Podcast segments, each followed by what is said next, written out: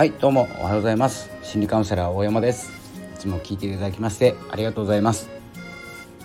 いつも自分時間、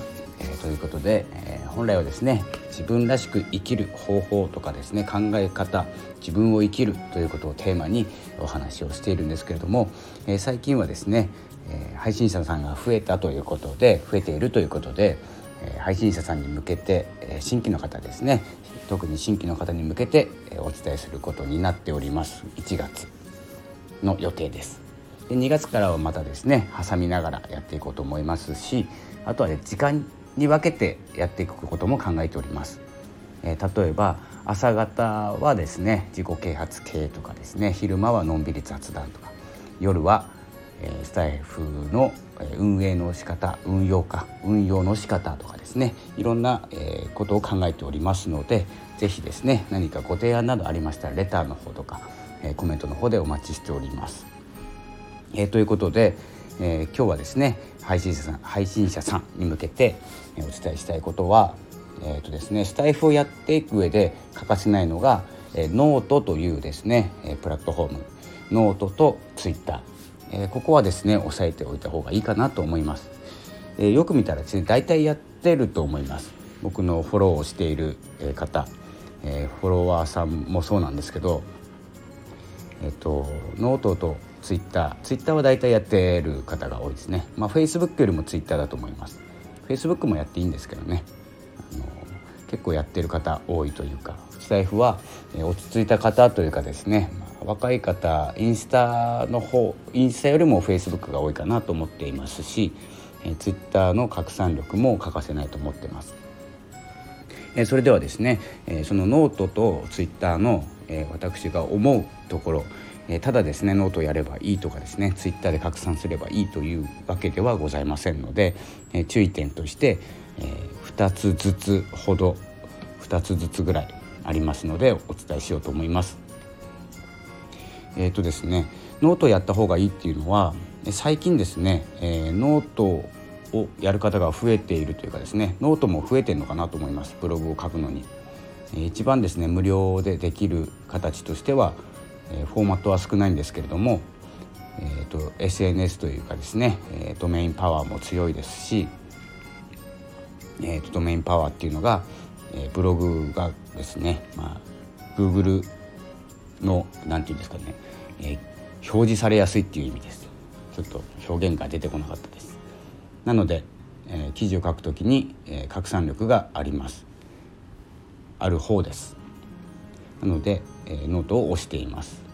ただフォーマットっていうかですね、書き方的には読み物的なものになりますので、スタイル的にはですね、あまり、いじれないところはあります。いじるとしたらハテナブログかなと思います。僕がやっているものでいうと、HTML も使えますし、画像とかですね、リンクとかの貼り方も、結構自由度が高いです。無料で。無料で広告もつけれたりします。AdSense が通ればですけれども、その話をしてしまうときっと長くなってしまいますので、ノートの、やり方ですね、スタイル的にはですね、私がやっているのは、音声の文字起こし、声だけで伝わらなかったものをですね、文字で残しておいて、画像とかデータとか貼っておく。そして音声で気になった方が寄ってくれるっていう形ですね。で、ノートの方から、自分のサービスとか売っているものにですね、結びつけられるという利点があるので、ノートの方は文字起こしと、スタイフの方で伝えられなかったことを細かくて、音で聞いて、声で聞いて、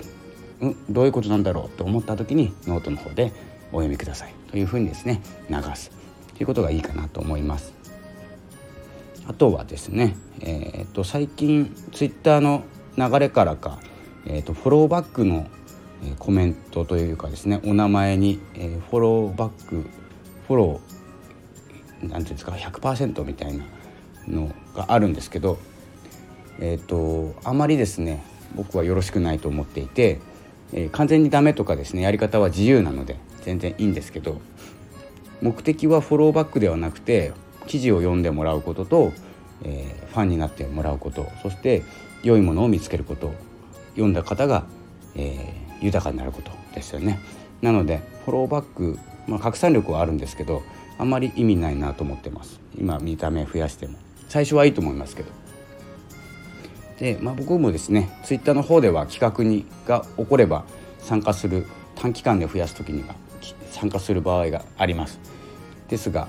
100% はフォローバックはその企画中はします。でも、その他はしません。なのでなぜかというと、その先別にその企画だからフォローバックしただけで自分に興味を持ってくれてる人じゃないし、自分も興味持ってる人じゃないので、読みに行かないし聞きに行かないしということになるので意味がないと思ってるからです。これはあくまで個人的な考えですなので、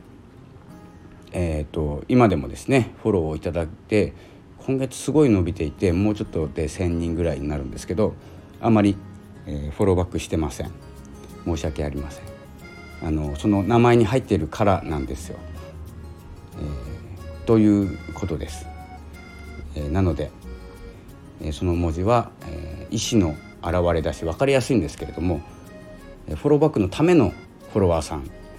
なだけになっちゃうので、その先密な関係っていうか、おかしいですね言い方、仲良くなったり、相乗効果が現れるとは思ってないので今のところ、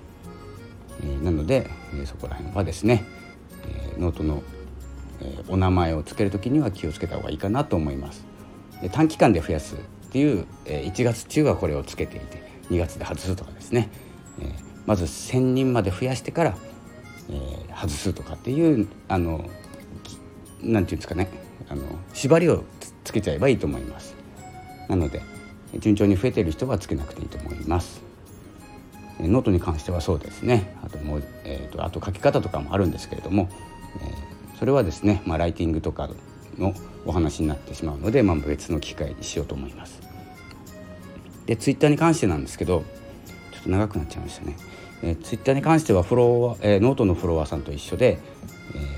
言ってなかったんですけど、1対2ぐらいに抑えておくことがいいと思います。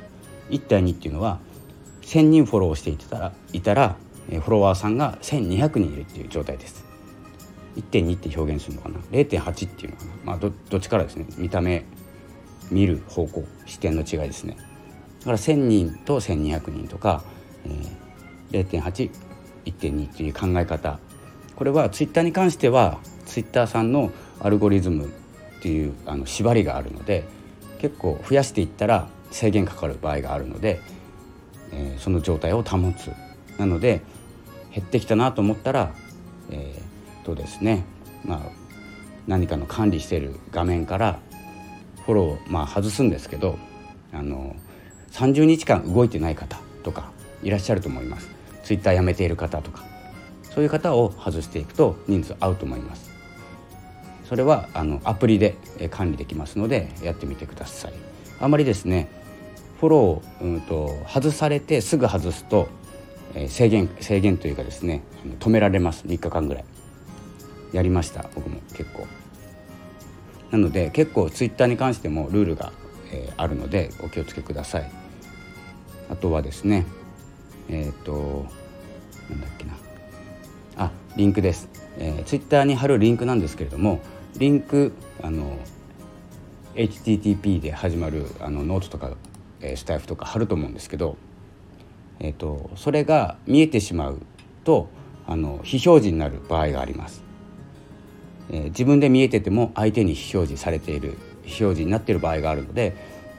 なんかですねアクセスが少ないなと思ったら、もしかしたらですね表示されてない場合があります。なので、リンクを貼るときには、僕も結構貼っちゃうんですけど、分かりやすくリンクがあるっていうことでもですね、バナーにするというか、一番最後にリンクを持っていくとリンクが見えないようになるので表示されるようになります。なのでそこら辺もですね、詳しい方がいらっしゃると思うので、また、Twitter の方で詳しい方に聞いてみるのもいいですし、僕の言ってることと全然違うかもしれないんですけど、あくまでですね僕の見解というかですね、見方、やり方をやっていることをですね体験をして思ったことをお話ししております。なので、ですね、欠かせないのが、スタイフをやるってて欠かせないのが、ノートとツイッターということを覚えていただくということと、フォロワーさんの管理数、ですね、あとやり方は結構自由なんですけど、ツイッターさんの、リンクの貼り方ということを、今日はですねお伝えいたしました。